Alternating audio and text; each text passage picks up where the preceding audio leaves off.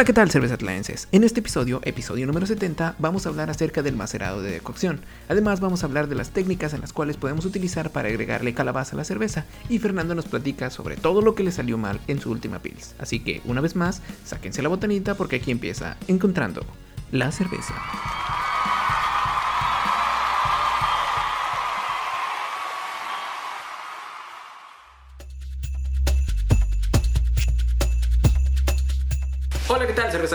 Bienvenidos a un episodio más de Técnicas Cerveceras. Y en el episodio de hoy, Fernando nos va a hablar acerca de la decocción. ¿Sí? ¿Verdad? Que supone que es un paso que no sé qué y no sé qué más. Así que de una vez dinos de qué se trata, Fernando, y por qué nos importa. Ok, muy bien. So, decocción ya hemos hablado en el pasado también. En uno de los primeros episodios lo, lo mencionamos. Igual como macerada escalada y todo eso mencionamos un poquito de, de diferentes tipos de macerada. Y uno de ellos es decocción.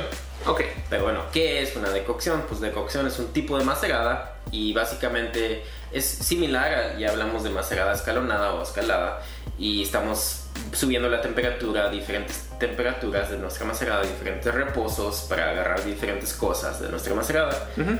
La única diferencia con decocción es que quitas parte de tu macerada, la llevas a otra olla y la pones a hervir y luego después regresas esa, a ese- esa porción de macerada que está hirviendo y la echas en tu macerada para que eso suba la temperatura. Sobre macerada es quitarle como un tercio de tu macerada, ponerla en otra olla, ponerla a hervir y luego la regresas a tu macerada total y así vas cambiando las temperaturas. Esa es decocción. ¿Y siempre es un tercio? Pues no, eso depende, o sea, la cantidad depende en qué temperatura quieres llegar y hay fórmulas que pueden buscar para que chequen exactamente qué, tanta, qué tanto volumen tienes que sacar para poner a hervir y regresar para subir tu temperatura a la temperatura que quieres hacer ese reposo. Entonces, decocción es le saco un cierto por ciento, no, no sé qué tanto por ciento de De volumen, dale, sí. o sea, dependiendo de. Ahí hay fórmulas, dijiste, ¿no? Sí. Entonces, dependiendo de la temperatura a la que quieres llegar, sacas algo del mosto, lo pones en una olla aparte, Sí. lo hierves, se tiene que hervir. Sí, Lo hierves y luego lo regresas para que lo caliente de esa olla que esté hirviendo te suba la temperatura a tu nuevo paso Exacto, de, de- sí. de macerada. Ah, se oye como una macerada escalada para gente que no tiene un ámbil.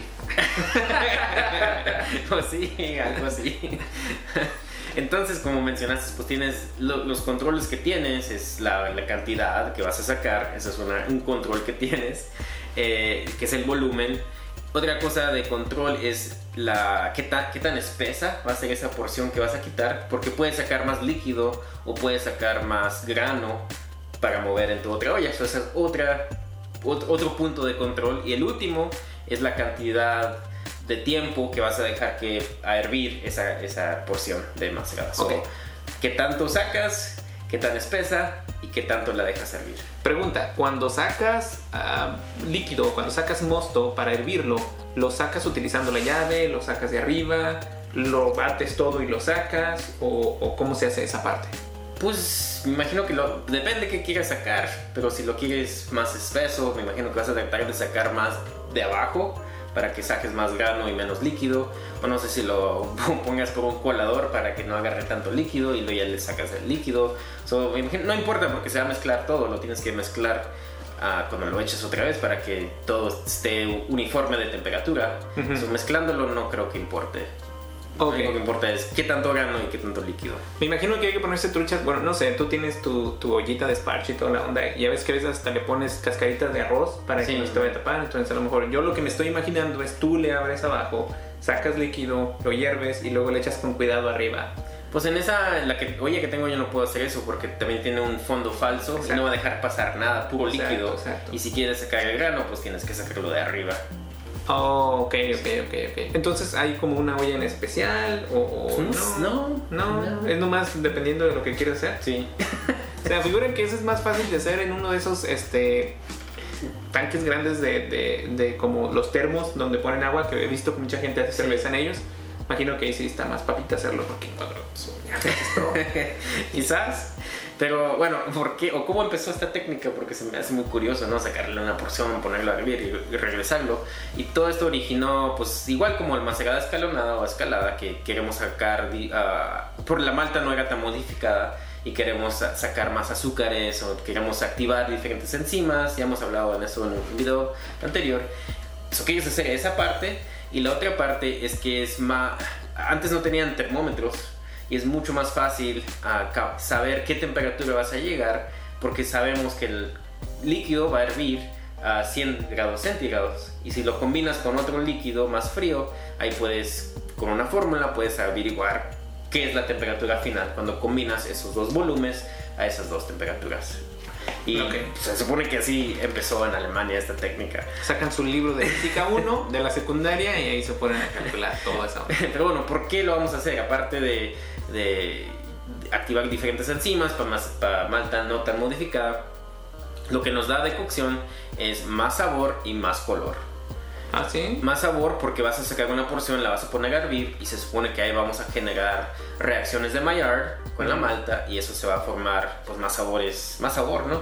Más sabor a la malta, vas a pasar más malty tu cerveza. Oh. Y color pues se va, con, se va a evaporar tantito líquido y también con las reacciones de Maillard pues se va a hacer más oscuro ese líquido que está sirviendo y cuando lo regresas y lo combinas pues se va a hacer más oscura. Ah. Entonces, la, la, regla de dedo, la regla que dicen es que si, vas a hacer una cerveza leve, como una Helles o Pilsner más clarita, ah, pones esa porción de hervir por unos 15 o 20 minutos y estás haciendo una cerveza más oscura, una lager como una Short Beer o algo así, que es oscura, lo pones a hervir por más tiempo, como 20 o 30 minutos. Hmm. Y así vas controlando qué tanta carácter de malta quieres extra en tu cerveza. Ok. Y la otra manera que también puedes controlar eso, como si quieres una cerveza leve, pero también quieres un carácter bien fuerte a malta, se supone que puedes hacer como doble o triple de cocción y así te va a dar hasta más sabor a malta. Puedes hacer ese proceso dos o tres veces y te va a dar más carácter. Ok. bueno, una cosa que tener eh, cuidado es si sacas demasiado del líquido, ah, típicamente tus enzimas van a estar entre el líquido y si pones a hervir ese líquido, así como si haces tu, tu decocción con una decocción más, uh, no tan espesa, pues, okay. puedes matar todas tus enzimas y cuando lo regreses, pues ya no te va a cambiar los almidones a azúcares fermentables y pues ya, no, no, va a no va a tener la eficiencia que quieras. Eso también tienes que tener tantito cuidado. Sí, o sea, no se vayan a pasar de, de lanza y no se pongan a hervir todo el mosto porque pues ahí va a valer queso, ¿verdad? Ya, ya no le das tiempo suficiente a esa, ese paso de descanso donde, donde se empiezan a, pues, a convertir esas azúcares y enzimas en todo lo demás. O sea, digamos que cuando sacamos ese mosto le vamos a únicamente, como dijiste, a favorecer el color y, y el sabor a malta. ¿verdad? Pero con la consecuencia de que quizá vamos a matar alguna de las enzimas que nos van a ayudar a convertir. Exacto, porque la pones a hervir. Sí, porque ahí lo vas a matar todo. Sí, exacto. Ok, ok. Y aparte de color y sabor, otra cosa es nos va a dar, se supone que da un mosto más fermentable también. Porque cuando mueves esa porción de, de, tu macerada y la pones a hervir, pues, porque también, también el hervimiento pues va a explotar todas las, todos los almidones pues y va a ser más fácil que las enzimas, cuando lo regreses, más fácil que las enzimas oh. conviertan todos esos almidones a azúcares fermentables. O se supone que haciendo esto también va a ser un mosto más fermentable. Ok, entonces el, hervir nuestro, nuestro mosto con todos los granos ahí nos hace más fácil quebrar los almidones, aunque nos mata las enzimas. Entonces hay que buscar el balance entre cuántos almidones queremos quebrar y dejar las suficientes enzimas para que nos salga cerveza buena. ¿Y qué tan malty o qué, tan fuerte sabor a malta quieres tu cerveza? Puro pan, agüita de pan.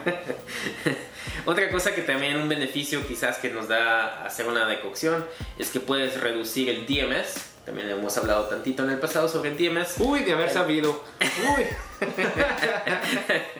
Pero pues si pones un líquido a hervir, se va a salir ese precursor de SMM y el DMS se va, y se va a evaporar pues y te va a salir de tu cerveza. O cada vez que saques esa porción y la pones a hervir, estás reduciendo el DMS también. Ok, ok. Uh, bueno, y, esos son los beneficios o las razones por qué queremos hacer decocción. Y muchas cervezas famosas como la Pilsner Kel y, también aquí como Dovetail. Hay muchas cervecerías que se dedican a hacer lager y ellos hacen decocción.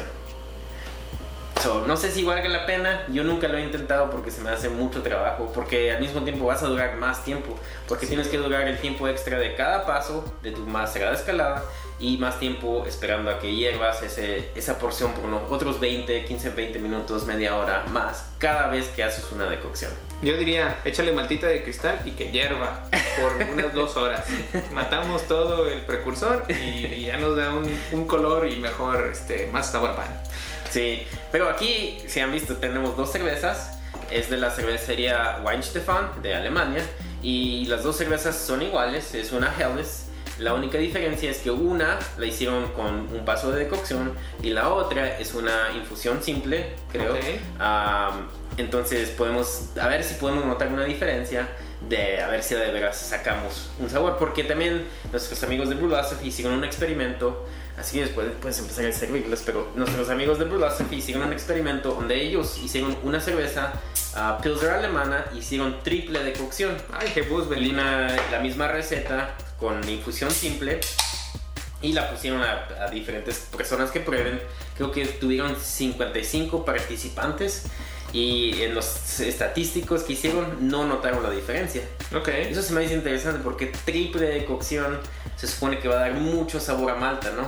Y pues no, no, no notaron la diferencia. Se supone, Fernando. Pero ya veremos. Mira, aquí está esta. No me digas cuál es cuál. Ahorita vamos a ver qué onda. Ok, Déjame rapidito, te pongo esta aquí. Pues yo ya, yo ya sé cuáles. Pero si pueden encontrar estas cervezas de Weinstefan, este, se me hace un buen... Ya, ya las he probado yo las dos juntas, eso ya sé más o menos que, que vamos a probar ahorita. Pero es una manera muy sencilla de, de ver si a de veras puedes notar qué beneficios o, o qué nos da una decocción y a ver si a de veras quieres intentar de hacer eso. A ver, pues vamos a ver. Aquí tenemos una contra la otra y pues te voy a decir que la de este lado se ve más oscurita. La de la botella se ve un poquito más oscurita, según mis nervios. Ok. No estoy según mis nervios. Aquí, mira, vamos a ver. Y si yo, yo la Sí, veo más sí. oscurita. Quizás. Yo la veo más oscurita y pues de aroma, no sé, vamos a ver. Vamos a ver. Aquí tiene la suya, señor. Y Esta la agarré de aquí. ok. ok. La de, la de esta mano es la de la lata. Ok. La más oscurita es la. Ok. Creo que la de la lata tiene mejor aroma. Más aroma como más malty, más, más a malta o La- las cervezas no son exactamente iguales. Ah, creo que usaron diferentes lúpulos. Creo que la de la botella usaron el lúpulo Pearl Lake. Y la de la lata creo que es Sapphire y Hallertau Meadowfruit, creo. No me acuerdo. Pero sí son lúpulo diferente, pero lo demás es igual. Aparte de una es de cocción. So, ¿qué, qué piensas? ¿Hace la pena hacer una decocción? ¿Cuál me sabe más a malta? Espérame. No puedo decir la diferencia. ¿Tú sí? No. Quizás, pero no sé si ya estoy biased porque ya sé. Ah, pero no es tan grande la diferencia para mí que voy a, voy a hacer otro proceso que me va a durar otras dos o tres horas haciendo esto. Ahí te va. A ver. Pues color y sabor a pan. Estoy, estoy en conflicto. Creo que de color, esta tiene más color. Esta Ajá. me da un mejor color. De sabor a pan, creo que la de latas me sabe más a pan. Entonces, eh, vamos a irnos por el sabor. Yo creo que la de decocción es la de la lata y esta es la, la otra. ¿No? ¿Es el color? La original, esa es la, la Helles original. Me esa es la de cocción y esta es la infusión simple. Pues la neta no puedo. el- lo único que puedo decir es el color, güey. Fuera de eso, y es muy sutil, pero sí se alcanza a notar la diferencia. En cuanto al, al sabor, yo siento que es igual, güey. Um, creo que también de cuerpo, pero es bien, bien sutil. La de la botella es poquito más espesita y esta se siente más ah, ligera, la de la lata. Y a mí me, gusta, me gustó más la de la lata que la de la botella. No sé. Pero al final de todo, sabiendo, teniendo dos cervezas, una que es de decocción y una que no es, misma, mismo estilo Helles, ¿crees que hace diferencia? No. Para, para ponerte a hacer una decocción. y Para darme un pinche quemadón ahí en el. No, vámonos mejor. Pero No. sí, es una técnica que es muy común en cervecerías muy buenas que hacen, se dedican a hacer lager. So, todavía lo están haciendo cervecerías comerciales y pues todavía existe esta técnica. Bueno, quizá necesitamos preguntarle a alguien que sí sea certificado, Fernando. pues sí. Porque no me creo ni te creo a ti, Sí. pero, pero ahí está, ahí está cómo hacer la decocción y valdría la pena calarle, a ver si Pues sí, un día, a ver. un día que no tengas nada que hacer en todo el día. Sí, pues sí, todo el día haciendo. Bueno, pues hasta la próxima.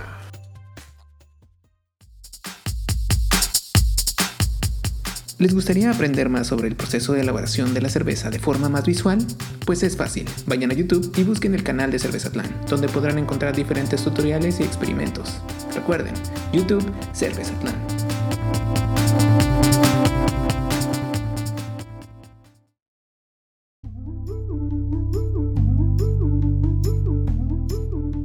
Hola, ¿qué tal cervezatlenses? Bienvenidos a un episodio más de Técnicas Cerveceras y el día de hoy, Fernando, ha llegado esa temporada del año donde Sí. hay que calabacearla. Ya viene noviembre, diciembre y pues en el gabacho, y tú como buen americano vas a seguir esa tradición, a todo le ponen calabaza.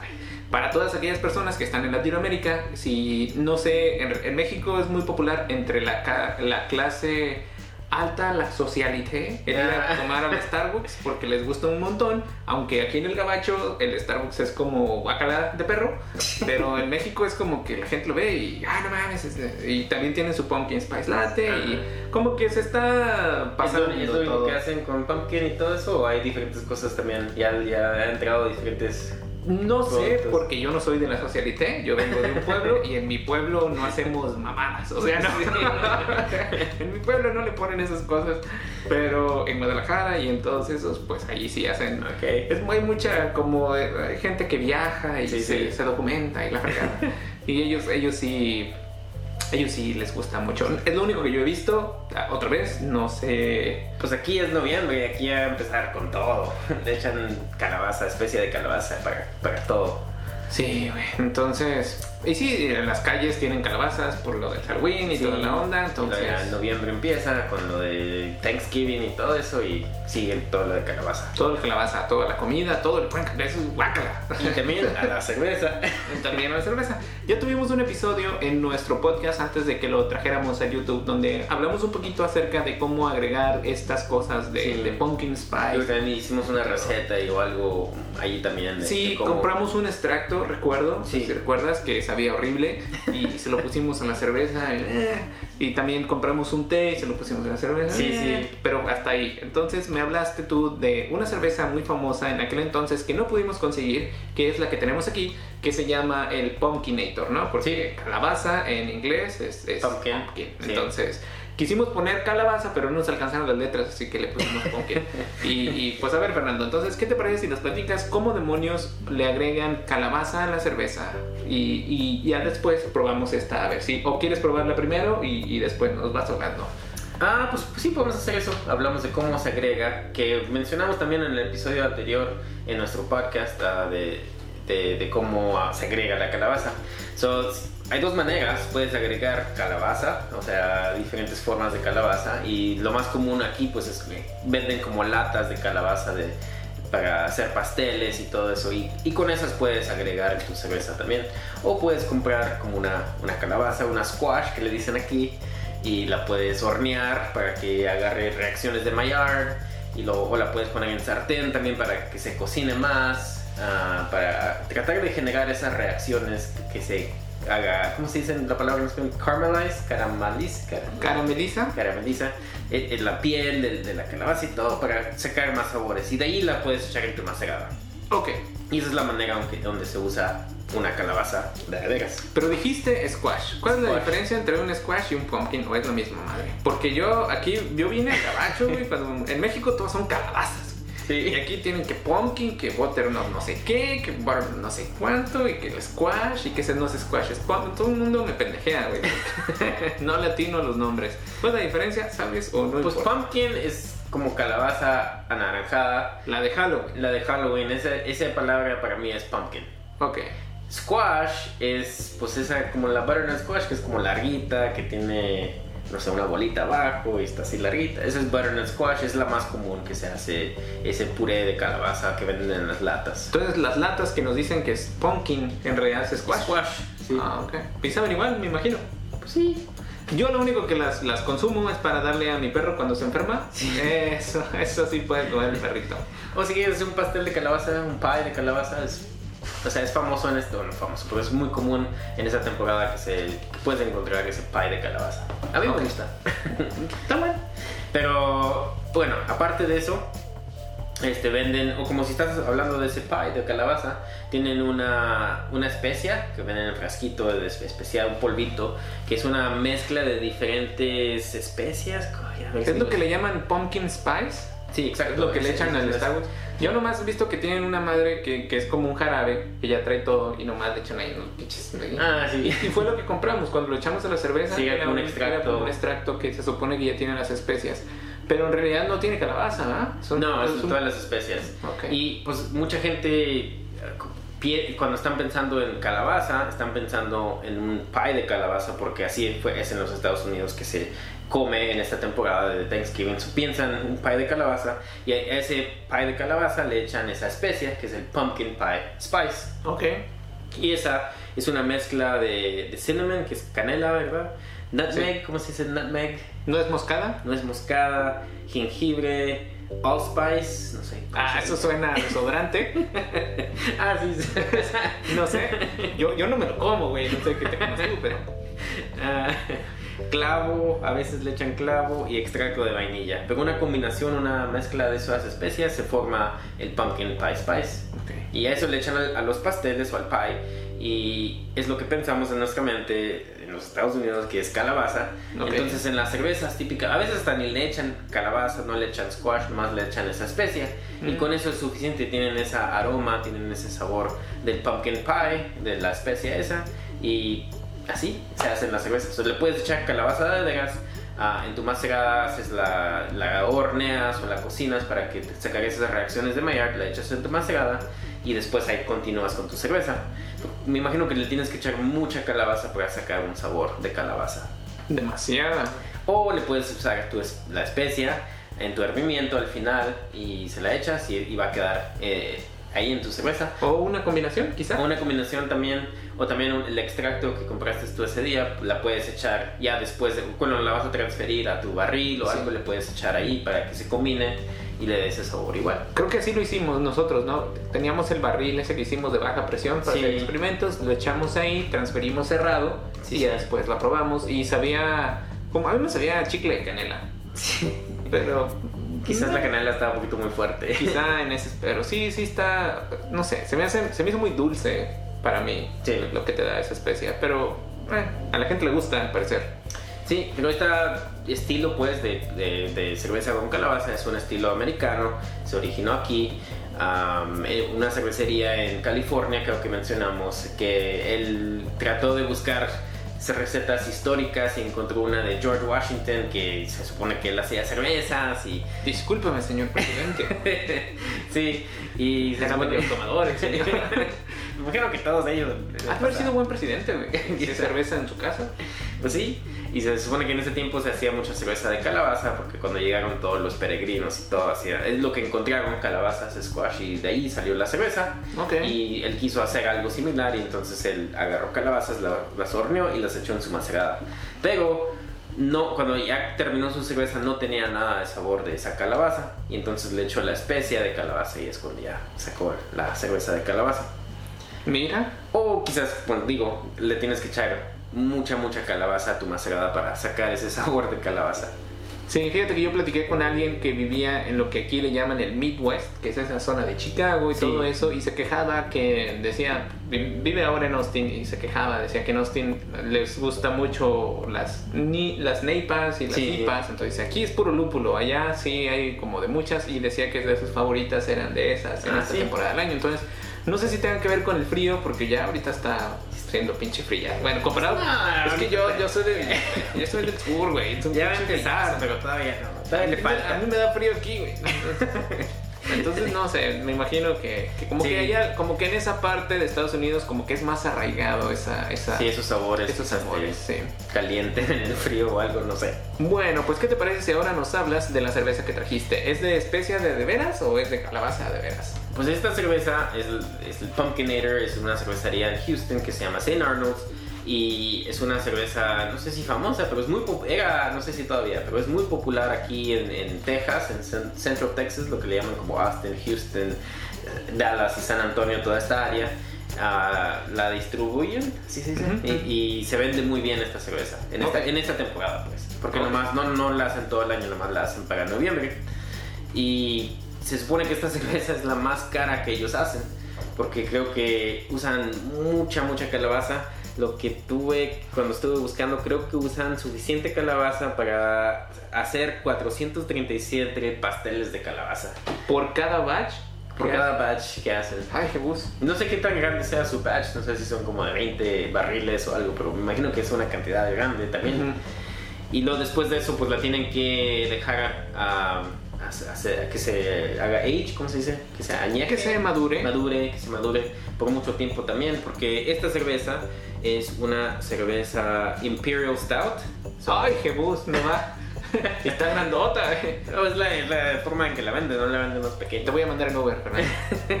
sí, quizás voy a necesitar eso.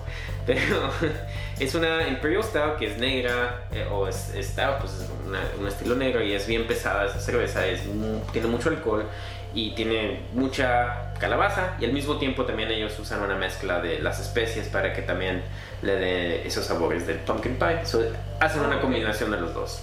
Ok, pues, ¿qué te parece si la probamos? A ver qué tal. Y ya vemos si en realidad podemos. o- A ti dices que te gusta, pero. Antes me gustaba, pero No, ya no la he antes- probado desde antes- 10 años. Ah, Antes te como- gustaba todo, Fernando. Ya. es que cuando uno, cuando uno está en la universidad se toma hasta alcohol etílico en las rocas. Entonces. pues, ¿qué te parece si la probamos? A ver qué tal. ¿Qué onda con la Pumpkinator? Y de San Ernest, si nos están escuchando, no creo, pero si nos están escuchando, por favor regresen a Whammer. La sigo esperando. Ellos no son la que hacen la Walmart. Ah, sí, cierto. Perdonen, no. Siguen haciendo Lawn Mower. Sí, exacto. Sí huele a calabaza en cuanto la ¿Sí? abres. Sí, a mí sí me dio el olor. Le va a servir poquito para que, para que, para que tú digas. Porque si no, te voy a regresar en Uber. y este... ¿Qué es el porcentaje de alcohol en esta? No tengo idea, vamos a ver. Aquí dice... Es Imperial, so... mm, Creo que es alto, sé. son unas 10, ¿no? Dice... Ah, no, sí huele a calabaza. Sí, güey. Ah. Ay, cabrón. No te voy a decir. Pruébala y me dices. Ya la vi. Pero sí huele a calabaza y canela. Te huele a alcohol. Y alcohol.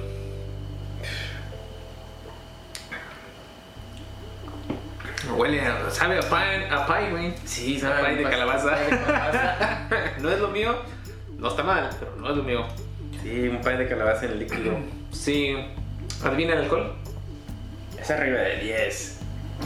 Sí, 11.2. 11.2% para que no se sienta. Iba a decir unos dulce. 13, pero No sé si. sí, tienen el sabor a vainilla fuerte, creo. No sé si la pusieron en barril o algo, pero sí tiene ese saborcito.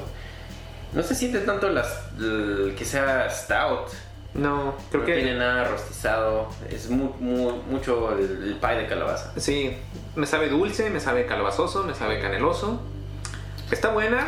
Yo creo que con esto tengo. Creo que es mejor que la última que probamos en el episodio. Yo no me acuerdo cuál fue, pero creo que no nos gustó. es de Dogfish. Dogfish Head. eh, Head. Creo que no nos gustó esa vez. Este tampoco me gusta, güey, pero sí está. bueno, no está mal, pero tampoco me gusta. sí. Bueno, pues ahí está. Bueno, pues a calabacearla, Fernando. Hasta la próxima.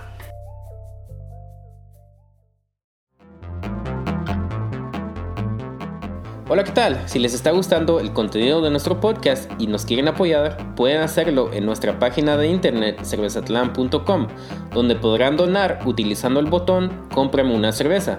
Recuerden, cómprame una cerveza en cervezatlan.com.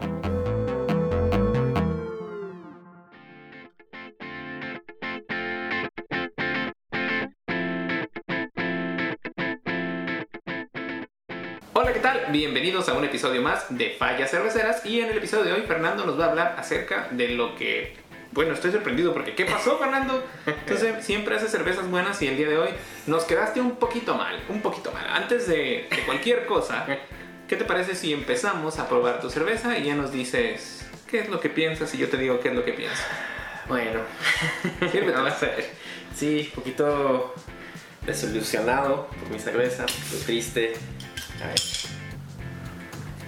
¿Y qué te parece si mientras hacemos esto también nos hablas un poquito acerca de, la cerveza que hiciste? ¿Qué, ¿Qué estilo fue el que intentaste hacer?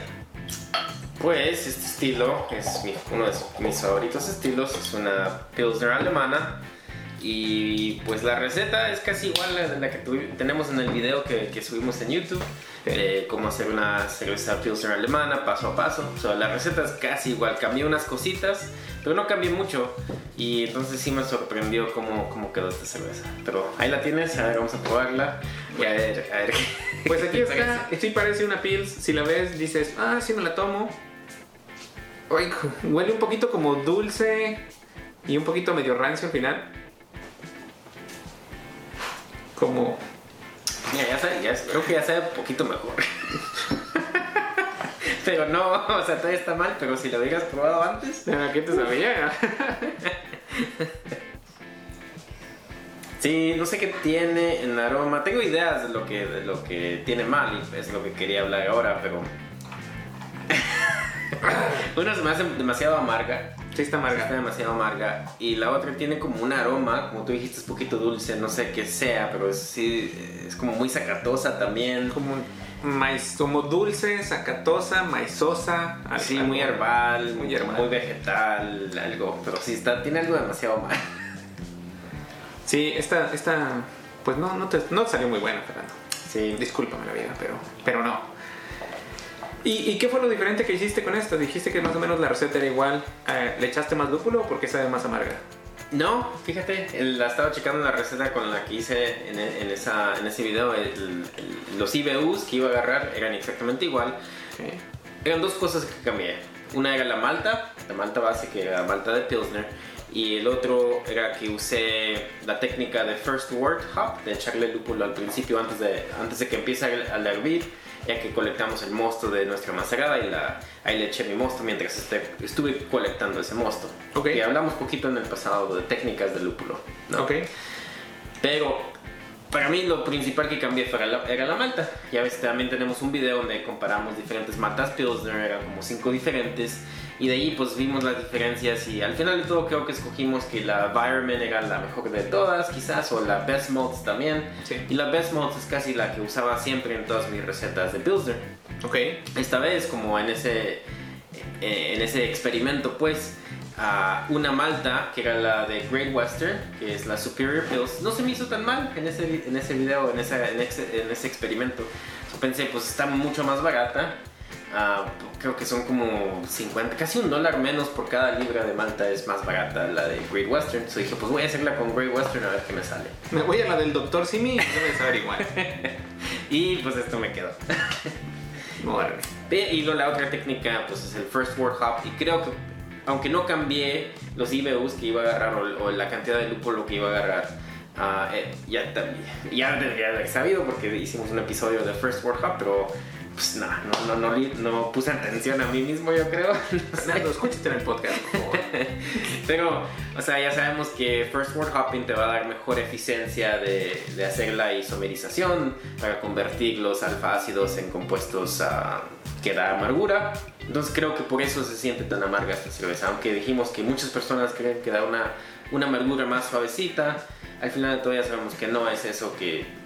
eh, Lo que está pasando es que es- más eficiente eh, el extracto de, de la amargura. So, Para mí pienso que por eso está demasiado amarga. Fíjate que el amargo no me molesta tanto, Pero sí está. pero no, sí está, sí está. Sí, comparado con el estilo y las otras este, pills alemanas que hemos Sí, he probado. probado igual, que están así de ese mismo nivel. Sí, en- hemos probado unas que, oh, no es por echarle tierra a los compas de, de Austin Beer Works, pero la, la Pearl Snap también, sí. Te la tomas y medio te destruye la lengua, güey. sí, sí. Sí está súper amarga, pero tampoco afuera del estilo. Fuera del estilo no está. Lo que me llama mucho la atención es ese sabor como dulce, maíz, que como que sí no me gusta. Eso es lo que no, es lo que me desagrada de tu cerveza. Ok. La, lo que tengo pensado en mi mente, lo que pasó, es que tiene una, un off flavor. Ok. Y el off flavor es DMS. Ok. So, DMS, no sé la traducción, oh, dimethyl sulfide, no sé cómo se llama pero así se dice en inglés. Dimethyl sulfide es DMS. Ah, DMS es un sabor ah, que da como. ese- es como compras vegetales o, o maíz en lata Ujú. y el abres y ese olor que sale, ese es DMS. Eh, o es, es como lo describen, pues. Si quieres saber qué huele DMS, es como ese, ese, ese aroma de ese maíz en, en lata, pues. Ok, ok. So, sa- sabor fuerte, dulce a maíz.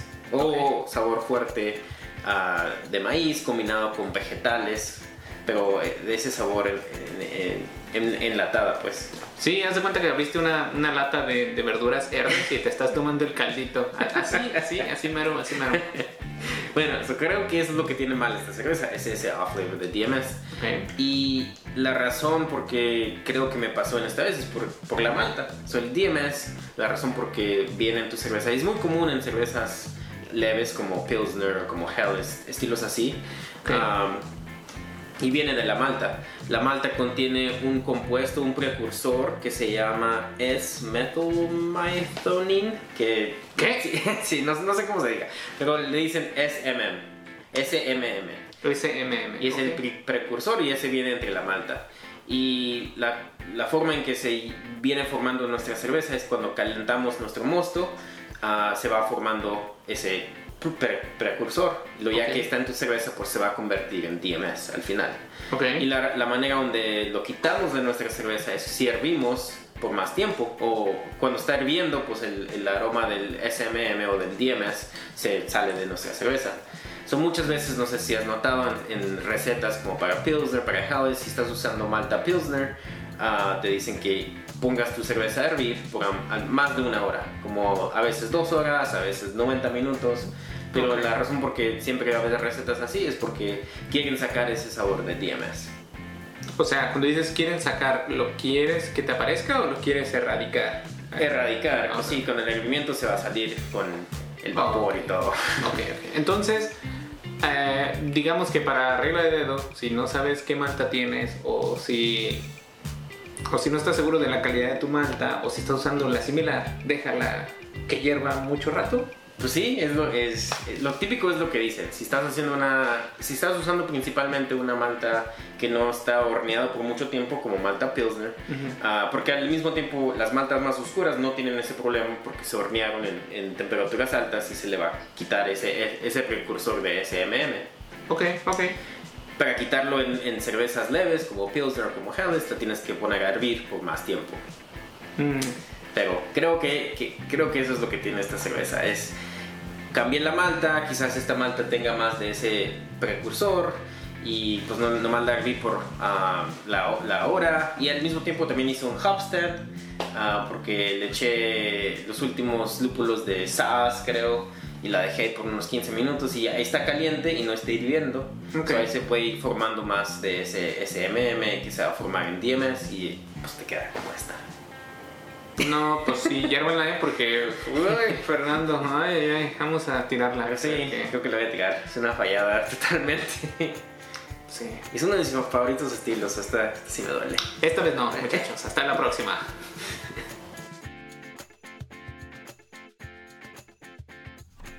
Esto es Invítame una chela con problemas técnicos porque cuando grabamos la prueba de esta cerveza todo el audio se escuchaba así. Esto es Invítame a una chela. Y en el episodio de hoy vamos a revisar una cerveza que se ganó mi corazón. Como se pueden dar cuenta, el audio está para el perro, así que les voy a resumir lo que pensamos de esta cerveza. En cuanto la abrimos, nos dio el tufazo IPA y pudimos detectar que utilizan lúpulo cascade. Además, creemos que el sabor dulce de la cerveza se contrarresta muy bien con el lúpulo, lo cual le da un balance muy muy bueno. Creemos que es una muy muy buena IPA, la cual es difícil de detectar que tiene un 7% de alcohol.